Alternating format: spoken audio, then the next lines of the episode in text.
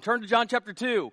That's where we're going to be at today. We're starting a brand new series called The Master of the Miraculous. And we're going to take the next 4 or 5 weeks, and we're going to look at some of the miracles that Jesus performed in the Bible, and we're going to talk about how they apply to us today, what they mean to us today, and the fact that if it happened then, it can happen again. How many of you believe that?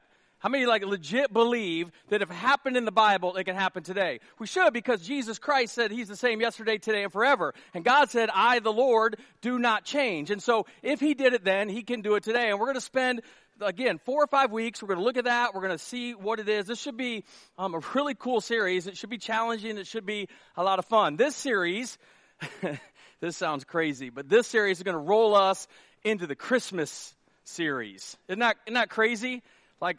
This year has just flown by. There are 9 weeks until our Christmas services. And I'm just throwing this out here for Brenda. There are 21 weeks until Easter services. And so, isn't that crazy to think about how fast time flies? And so we're going to look at these things, and we're going to finish out this year with those two series. Anyway, since this is my first time back in a while. And thank you to everybody that stood up here and filled in for me while I was going through this foot surgery and all the trials and everything else that came with that, and all your prayers and all of that. Thank you so much. But since this is my first time back, I want to start out today talking about first. I have a few questions for you, and you got to be honest because you're in church. You always got to be honest in church. We'll talk about that a few times this morning. But you got to be honest because this really sets the tone for where we're going in the message. So talk about first. How many of you remember, let's start out with this one. How many of you remember your first kiss? How many remember that? First kiss. Remember that? It was probably super awkward. The coat room at the skating rink. Anybody? No, probably not. It's awkward, but it was amazing at the same time, right? My last first kiss is my last first kiss. But we remember the first of certain things. You remember your first kiss. You remember your first boyfriend, your first girlfriend. How about this one? First car. How many remember the first car? That's just about everybody, except for those of you who have never had a car. Some of us had great experiences with our first car. Some of us, not so great experiences. That is my first car right there. It's a 1988 Yugo that the Brownsburg Police Department, the town I lived in, confiscated from a drug dealer, and that became my car. Rolling around selling drugs out of a Yugo. I guess no one's going to suspect it, I guess. But that was my first car, so I was in the not-so-great category. But we remember our first, right? A lot of firsts. First time you ever went on vacation. Remember the first time you ever saw the mountains, if you've seen the mountains, how breathtaking they were. Remember the first time, if you've seen the ocean, the first time you saw the ocean and you looked at the power and just how awesome and incredible and big and huge and vast it was. Remember the first time you flew on an airplane? Remember the first Bordenero steak? Remember that? Yeah, that one got you. Lots of firsts. Well, today, we could talk about first all morning long, but I want to talk about the first miracle that Jesus performed, which happens to be his most controversial miracle. Anybody want to guess which miracle we're going to talk about? Water to wine. That's right. Now here's what's interesting about this controversy. Most of Jesus' miracles, if not all of his miracles, were controversial at the time. There was one time he touched a dead guy and brought him back to life. You weren't supposed to do that. You weren't supposed to touch dead people in that society. It made you unclean. He touched a leper one time. Same thing. You weren't supposed to touch the lepers because they were unclean, and it caused you to be unclean. He healed a blind guy on the Sabbath. In fact, he did a lot of miracles on the Sabbath, and you weren't supposed to do anything on the Sabbath. You weren't supposed to work. You weren't supposed to move. You weren't supposed to do anything on the Sabbath. God said in his commandments, it was a day of rest, and these guys put commandments on top of commandments, or laws on top of commandments, so they wouldn't break anything or even get close to doing it. And so you didn't work on the Sabbath, but Jesus did it, and it was controversial. And those things, and we could list out a bunch of those things, we don't fight about them today. Nobody's fighting about the fact, well, I don't know if Jesus touched a dead guy. I'm not sure if he did that.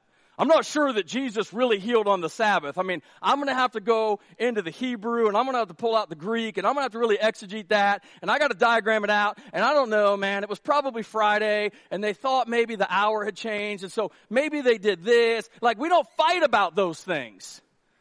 But water to wine?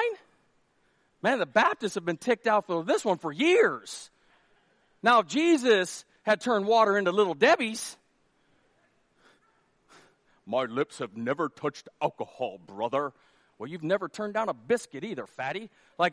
Another message for another time. But isn't it funny how people love to pick on the sins of others, but we don't recognize the ones in the mirror? That's probably another message for another time, too. Today, stay focused, Ryan. Today is water into wine. Well, there's several reasons that I believe that Jesus did this one first. And the metaphor here is incredibly powerful. I'm going to talk about it at the end of the message. So you got to stay with me. You got to pay attention. I got to set all of it up just to make one big statement at the end. Because listen to me. Jesus didn't do this miracle so that we could fight about it 2,000 years later. Jesus did this miracle so he could show us what he ultimately wants to do in us, through us, and for us. And there are some absolutely mind-blowing things in this text. I can't talk about all of it this morning, so I'm going to pick and choose some things that we can really focus on. But it starts out John chapter 2, verse 1, like this. The next day, there was a wedding celebration in the village of Cana in Galilee. Jesus' mother was there. Who is that? Who? So Mary's there, yes or no? So this is Mary. This is Jesus' mother, Mary. There's no confusing that at all. Because some people say that that's not her. All right, Jesus' mother was there, and Jesus and his disciples were also invited to the celebration. Now, let me tell you something about weddings. There are only two things that matter at a wedding if you're not getting married. If you're the one getting married, there are a few more. If you're a dude, just a few more. If you're the girl, it's like a gazillion more. But for the guest at your wedding, only two things. You know what they are? What is the bride wearing, and when do we eat? That's it. That's all they care about. You spend all of this time stressing about having the perfect day, and all your guests care about is, yep, she looks good. Let's eat. Like that. That's it. And then you leave and go home. But weddings in the time of Jesus, they were legit parties. Like they were huge celebrations. One of the things that the nation of Israel knew how to do really, really, really well was celebrate. Now, we don't typically put celebrate and Christianity together. Like those are two words that we don't see typically side by side, right? They're like an oxymoron. You know what that is? Like jumbo shrimp, right? Like that's weird. Pretty ugly. Why do people say that? Pretty ugly. Huge midgets. What is that?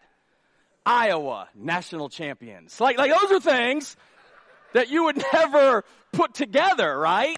And my experience is, welcome back, Ryan. It's been great. My experience is that we don't put Christianity and celebration together. But if you read through the Old Testament, God told the nation of Israel seven times a year, shut the entire nation down and celebrate for a week. A week. I can get on board with that, God. Amen? God said, celebrate. That's what he said. God said, I want you to celebrate. Now, I hear people from time to time. I get done preaching, and I'll go out, and I'll stand by the little window, kitchen-y, whatever that thing is, and tell you, hey, have a great week. God bless you. Thanks for coming. Do all that. And I'll see people who have walked in, and as they're leaving, they'll say things like this. Felt more like a concert than it did church. And I'm always like, awesome! Because you know what people do at concerts? They celebrate. They have a good time. I think the church should be a place of celebration. Amen? You know why I think that? You want to know why I really think that? Because heaven. How do you read about heaven? When you read about heaven, how do you read about heaven? I'm going to tell you what the Bible says. The Bible says it's a place of celebration. We're going to clap. We're going to sing. We're going to dance. We're going to enjoy it. It's not going to be something where somebody's going to stand there and say, I don't know if I like this place or not. Well, there is an alternative. There is. It's a celebration. So they've got this wedding and they're celebrating. Some weddings, they would last anywhere between 3 days and a week. It was a party. Now, here's the thing that blows my mind. If you've ever thrown a party, you've got a list, yes or no? You've got a list, people you want to come, yes or no? But you don't just have a list. You've got two lists. Come on, don't lie in church now. You got the list of people you want to come, And then you got the list of people you hope don't never come. Am I right? I know I'm right. Now, some people, you're sitting there like, I don't know about the second list. That's because you're on a lot of second lists. I mean, I'm just being honest with you. I'm just telling you the truth this morning. So you make a list, and the people you want to come are the fun people, right? I like fun people. I like happy people. I want to hang out with happy people. Pastor Ryan, can we go to dinner? No! Because you're miserable. I don't want to go with you because you're not happy. I want to be happy. So you want to invite happy people.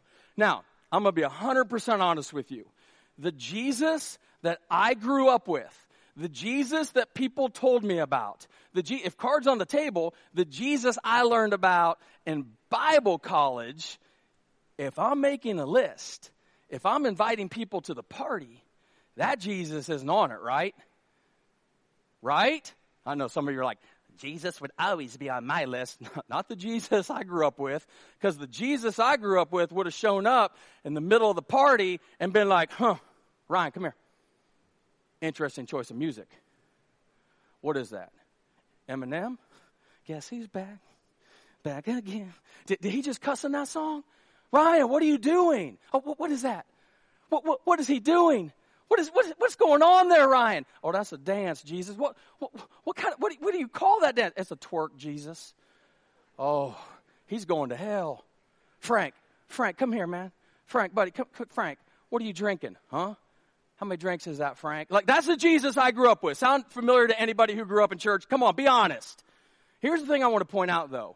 There was something about Jesus that people loved. There was something about Jesus that people were drawn to. There was something about Jesus that was so special, he got invited to the party. He made the list. And to the person who says, well, Ryan, I'm not so sure. No, back in the day, there was something about him. I heard this said years ago, and I've said this a bunch in this church, but it's worth repeating here. The people that were nothing like Jesus liked Jesus. And Jesus liked the people who were nothing like him. Did you know that? Back then, the people that were nothing like Jesus liked Jesus, and Jesus liked the people who were nothing like him.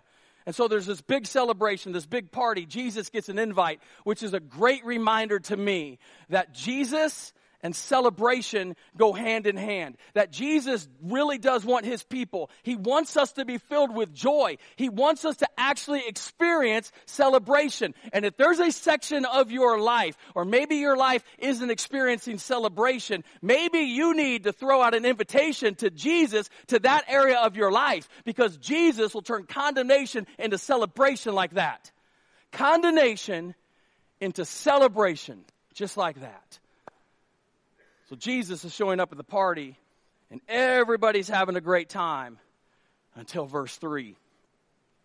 The wine supply ran out during the festivities. So the wine ran out during the party. So Jesus' mother, who is that? So Jesus' mother told him, they have no more wine. Now, as I was preparing this message, I was dancing around this part a lot. I talked to some people, and they said, don't do it. Don't talk about it. Don't say the things you're going to say. I talked to some other people, and they're like, yeah, man, you should really say that. And so I was like, heck with it. I'm just going to go with it. And listen, this is the reason why. This is the reason why I danced around it. Because we live in a society where too many people use the word triggered. Listen, there are people you're legitimately triggered by things. But today, everybody's triggered by everything.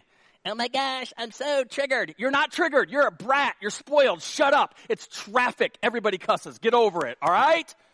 And so today, I'm not trying to trigger anybody. But I'm going to speak to you honestly. Like, I'm always going to be honest to you. I'm always going to speak the truth in this church. If you want somebody to sugarcoat something, you should have grabbed a donut on your way in, all right? But I'm going to be honest, and because I'm going to be honest, I expect an honest response from you.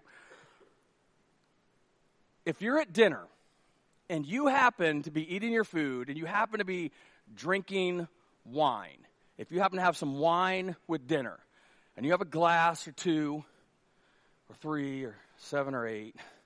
Question, be honest. Does it make your heart happy, yes or no? Some people say, yes, it does, but I don't want to say it out loud in church. Now, I get it. I'm triggered by the whole alcohol thing, Ryan. I get that more than most people. I really do. I get it. But it's right here in the text, and it's in Jesus' very first miracle. And they're drinking wine, and now you've got the wine running out. And in this culture, in this society, in this time period, this was a really big deal. If you invited people to your party, you were expected to provide for the people for the entirety of the celebration. And so when you ran out of wine, it brought upon guilt and shame, and it brought condemnation. Your name was going to be mud in the community for who knows how long. This was a serious, serious, serious situation if you ran out of wine. Now, the rabbis back in the day, they connected wine and joy. Wine and joy together. In fact, Psalm 104 verse 5 says, wine to gladden the heart of man. And as I said earlier, if you've ever had a few glasses of wine with a meal, it's not hard to connect wine and joy. It just happens. So you could almost look at this text and say, the joy ran out. They're having a party. Everything's going great. All of a sudden, something happens, and the joy is gone. Now, in life, that's happened to some of us. Life is going great. Life is awesome. You've got all of this joy, and then the doctor called. Your mom called. You lost your job. You started battling with anxiety and depression. Like, you've never fought with those things in your entire life, but something happened. Like listen, here, we don't know what happened. We don't know if the wine supply ran out because these people were poor party planners. We don't know if someone was stealing the wine, like the teenagers are sneaking up from the basement and grabbing stuff and going back downstairs. We don't know what happened. We don't know why it happened. We don't know how it happened.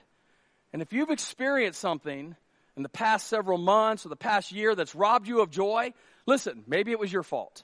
Maybe it wasn't your fault. I'm not here to point fingers. I'm just here to say, if you're in this room or you're watching online and you somehow have ran out of joy, legitimate, genuine joy, then we need to do what Jesus' mom did. She took the problem to Jesus. If you have no joy, that's the dashboard light saying, hey, you need to turn some things over to Jesus. At least that's how it's been every single time I've experienced it. And so Mary goes up to Jesus and she's like, hey, people are upset. There's no more joy. They ran out. Now, Jesus' response is something that I wish I could spend the rest of the time talking about because I love this. In verse 4, this is what he says. Dear woman, that's not our problem, Jesus replied. My time has not yet come. Now, I'm using the NLT. I've been studying through that. I've been using that in my sermons for the last, about year or so. Now, most translations, like the NLT being nice, most translations say this, woman, exclamation point. That's not our problem. My time has not yet come. Now, guys, let's just talk to guys for a second. Let's roll back to our teenage years. Let's say teenage you had just finished dinner. And you're going to go into the living room, you're going to watch TV, play a little PlayStation, Xbox, or whatever, and your mom walks in and says, hey, sweetie, I need you to clean the table and put the dishwashers away. And your response was, woman! That's as far as I would have got. Like, seriously. Woman, my time has not yet come. Boy, your time has come right now. Taking off her shoe, whooping me with it. Like, that would be it. Well, right here, Jesus, so if you study this out, Jesus isn't disrespecting his mom. These are the same words, dear woman, the same words. Like, I'm not going to say that out of frustration to any lady, but these are the words he used from the cross. In John 19, he looks at her and he says, dear woman, this is your son. So I wanted to point that out because it's in the text. I think it's fun. But anyway, she doesn't respond to him. The first 5, she doesn't say anything at all. She doesn't even acknowledge that he spoke to her. Verse 5, but his mother told the servants, do whatever he tells you. Don't miss this. His mother told the servants, do whatever he tells you.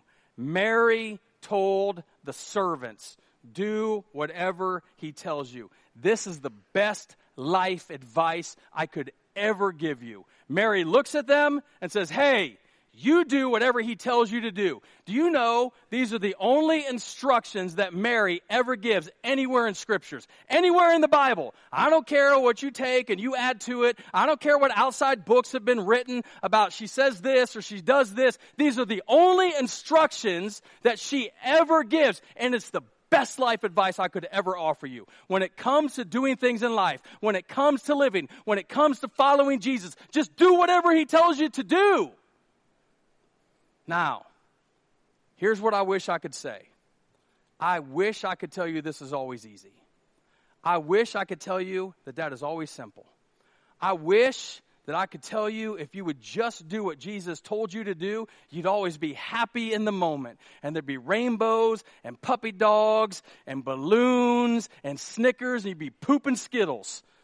I can't tell you that. I mean, I could, but I'd be lying. Because listen to me.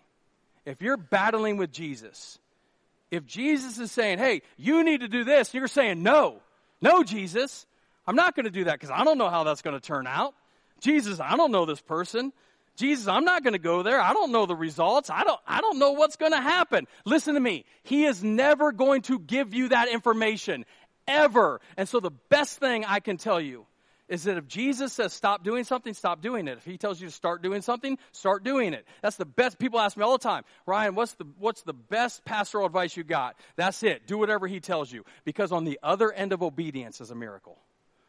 On the other end of obedience is a miracle that will absolutely blow your mind. And I'll say this, and listen, you might not agree with this, but that's okay.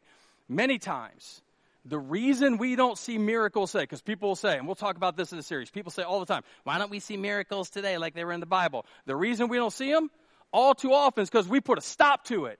And we say, no, I'm not doing that. I'm not going there. And we miss the miracle. Do whatever he tells you to do. Now, this is where it gets a little crazy. Verse 6, standing nearby were 6 stone water jars. How many? 6 stone water jars used for Jewish ceremonial washing. Each could hold 20 to 30 gallons. Listen, I'm not great at math, but if there are 6 jars that hold 20 to 30 gallons, that means Jesus made how much wine?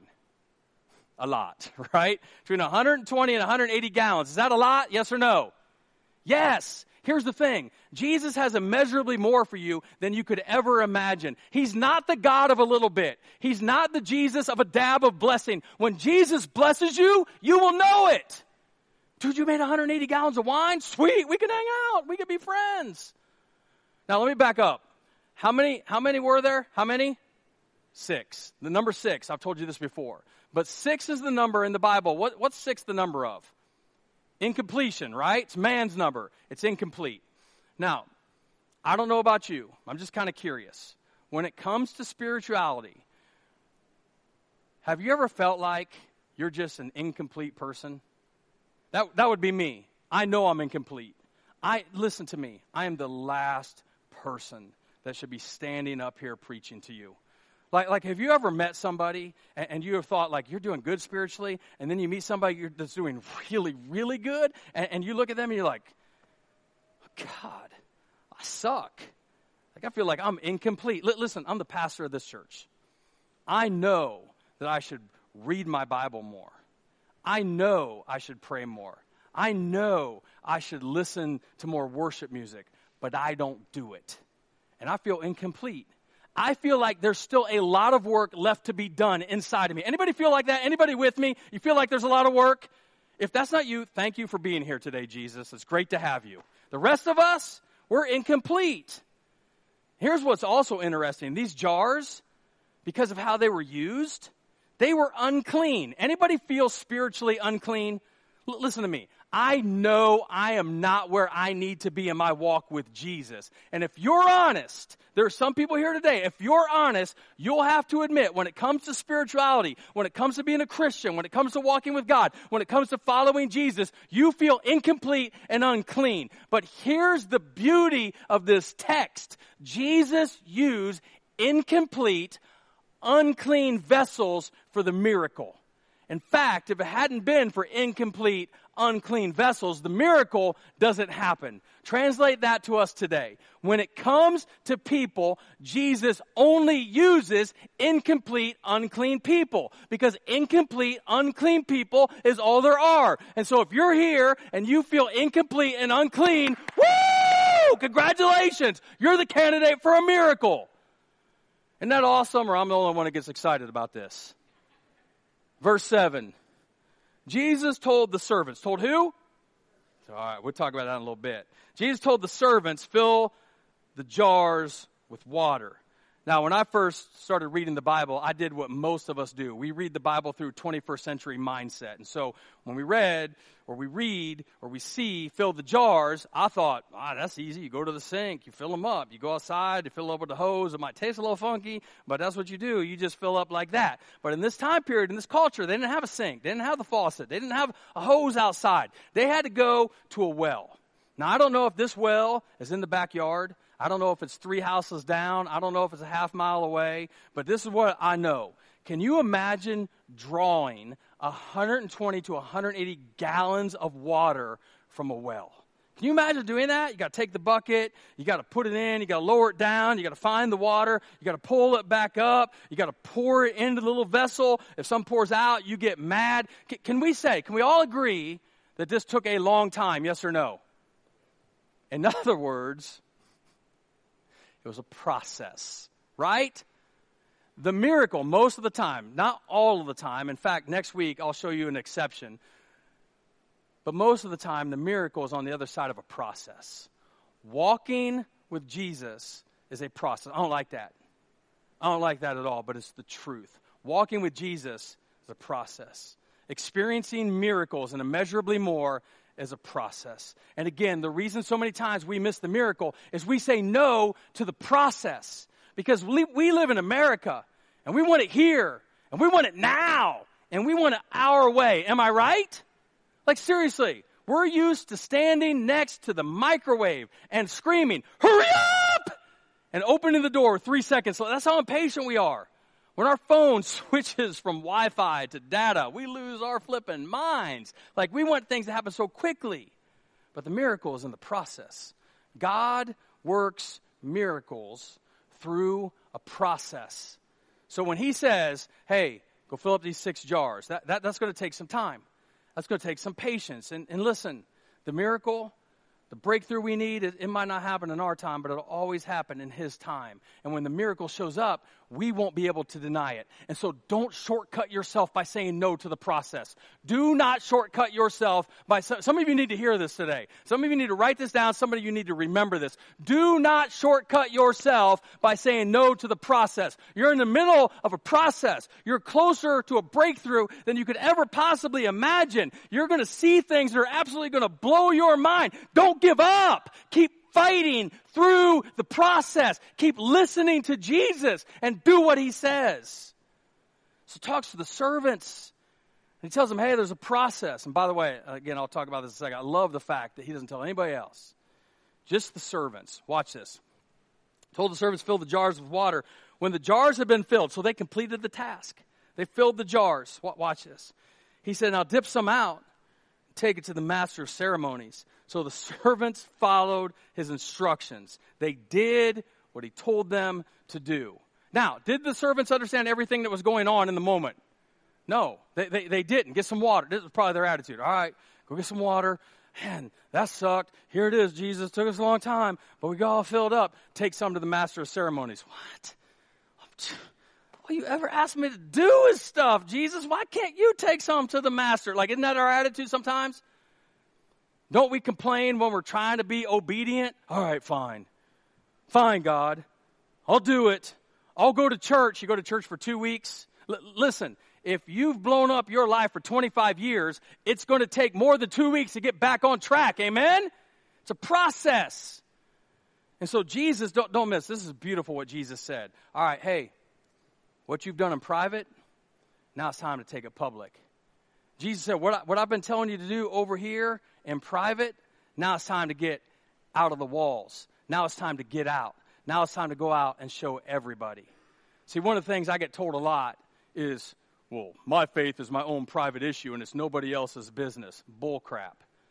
Christianity is a personal issue, absolutely, but it's not a private one. It's not our personal, private little faith that we get to hold on to and, oh, my precious. Like that's not it. Jesus called us to go out into the world. Jesus called us to be light into the dark.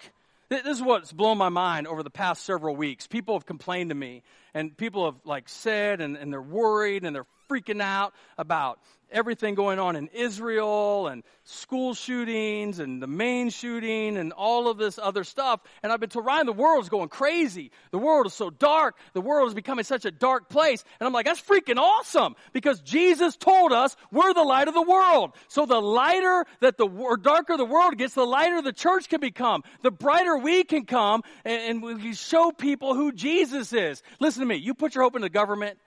You put your hope in all these other things. How does that go? The church of Jesus Christ is the hope of the world. So when the world goes dark, we get to be light. That's good news. Amen?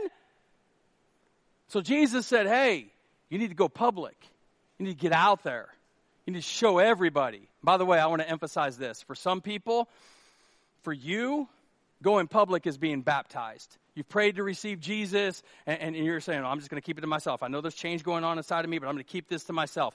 Jesus, listen to me. Jesus did not die on a cross. He did not hang naked and bleeding for 6 hours so you could sit and feel comfortable and keep your faith private and not go public for him. December 3rd, that's our last baptism date for the year. Let's get it done. Get it done. Take it public. The servants followed the instructions. Probably complained a little bit because that's what we do. But verse 9, when the master of ceremonies tasted the water that was now wine, not knowing where it had come from, though of course the servants knew, he called the bridegroom over. Now I want to point this out. Don't miss this. Only the servants got to see the miracle. Everybody else at the wedding, completely clueless. Only the servants got to see the miracle. They're the only ones that knew what was going on. The reason I need to say this, and the reason I need to pause and point this out, is because I want to say thank you to everybody who serves and volunteers here at Central each and every week.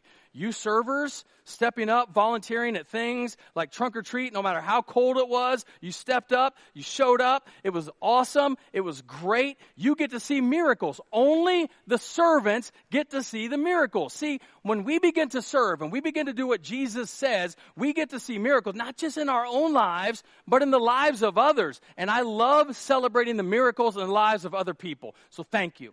If you're serving, you're volunteering, thank you. If you're not serving, let's go. Let's go. Listen to me. You will never become who God has called and created you to be apart from serving. He has gifted you. He has put at least one spiritual gift in every single one of you. And it's not for you to hold on to for you. It's for you to edify the body of Christ in the context of a local church. You need to serve. Let's go. Now, we get back into the text. This next part, this is just for the people who are going to argue and say this wasn't real wine. I had a guy, when I was asking questions about preaching this message and going through things, I had a guy tell me, and I've heard this tons, well, they didn't know how to make real wine back in those times. Hold on. Genesis chapter 9. I go back to this all the time. Genesis chapter 9, the story of the flood, Genesis 6 through Genesis chapter 9. Go read this for yourself if you don't believe me. Genesis chapter 9, Noah gets off the boat, plants a vineyard, gets drunk and naked. Mankind had figured out how to get hammered by the 9th chapter of Genesis. All right? This is real wine. So take it. Take it to the master of ceremonies and watch this. The master of ceremonies is blown away. He's freaked out. Verse 10. A host, he's talking to the bridegroom, a host always serves the best wine first, he said. Then when everyone has had a lot to drink, he brings out the less expensive wine. Now listen, this is in the text. You have to be intellectually dishonest to miss this and not agree with this. He says, hey man, I don't know what you got going on, but usually, I know this might be your first party, but usually, man, people start off with the good stuff. You know, the Cabernet is 20 years old from France and the oak barrel. That's the good stuff. And then 3 hours in, we enter the Mad Dog 2020 from Sparky's. That's what he's saying. That's what he's saying. You start with the good stuff. When everybody's had a lot of the good stuff, you give them the cheap stuff because they don't care anymore. Am I right? Yes or no? Yes, I know I'm right. He said, start off with the good stuff, end with the cheap stuff. Watch this. But you have kept the best until now. What does that mean? What does that mean? Jesus turned the water into wine. You have kept the best until now. It means Jesus only has the best in mind for you. The reason I would tell you to give your life to Jesus is because all he wants for you is the best. The reason I would beg you to keep following Jesus, keep engaging in the process, is because all he wants for you is the best. He wants immeasurably more for you than you could ever possibly imagine. Listen to me. I promise you this. Jesus wants more for you than you want for you. It ends like this. And this is what absolutely blows my mind when I study this text. And listen, I'm just going to tell you what we've been told for the past couple years to do. All right, we're just going to follow the science. All right, that's what we're going to do. So stay with me. I told you at the beginning of this message that Jesus didn't do this miracle so we would have something to fight and argue about 2,000 years later. Jesus did this miracle to show us what he wants to do in us and through us and for us. And so stay with me. All right, stay with me. I said all of that to show you this slide right here. The human body, depending on your age, is made up of about 60 to 70% water. Now, you can Google this, and you can email me, oh, Ryan, it's this, it's that. We're going to go with this slide, all right? This is the one we saw. It's what we put together. It's what we came up with. 60 to 70% water. A question. What would it look like if your body is made up between 60 and 70% water? What would it look like for Jesus to take your water and turn it into wine? What would it look like? What would it look like? I'll tell you what it would look like. It would look like peace that this world can't take from you. It would look like hope that this world can't take from you. It would look like joy that this world can't take from you. It would look like abundant life that nothing in this world could ever take from you. Listen to me. If we say yes to Jesus and we allow him to take our water and turn it into something supernatural, he changes us. And the miraculous takes place. And so what do you need Jesus to do in you? What is the thing? What is the miracle you need?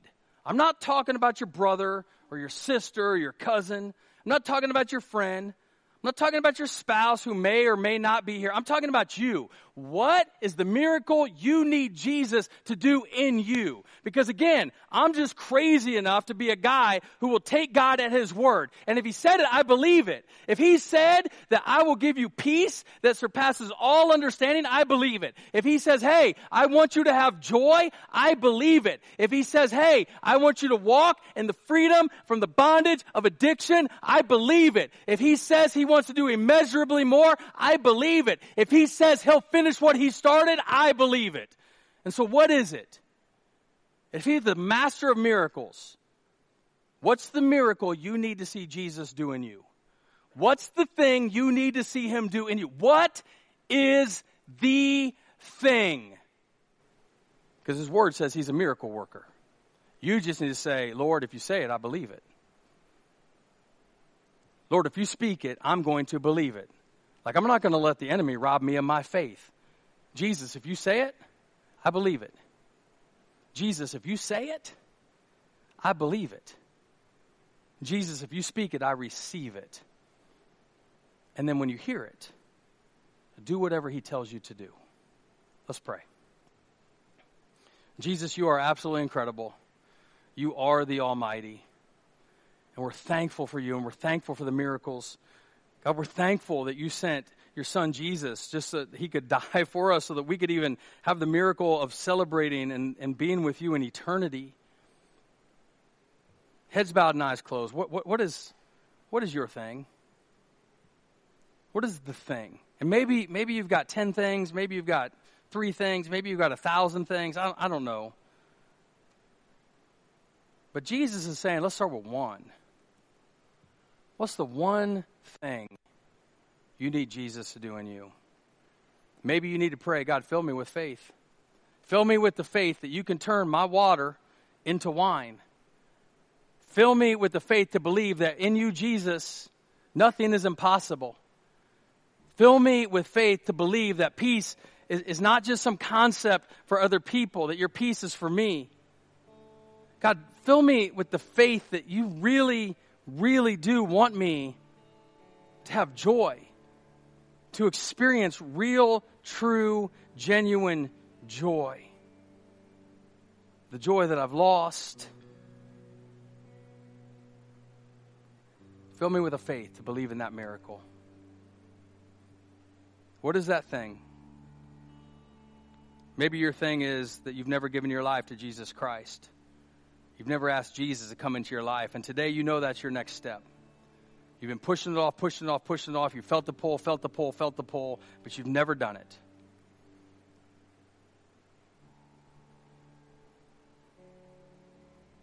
You know you need a Savior.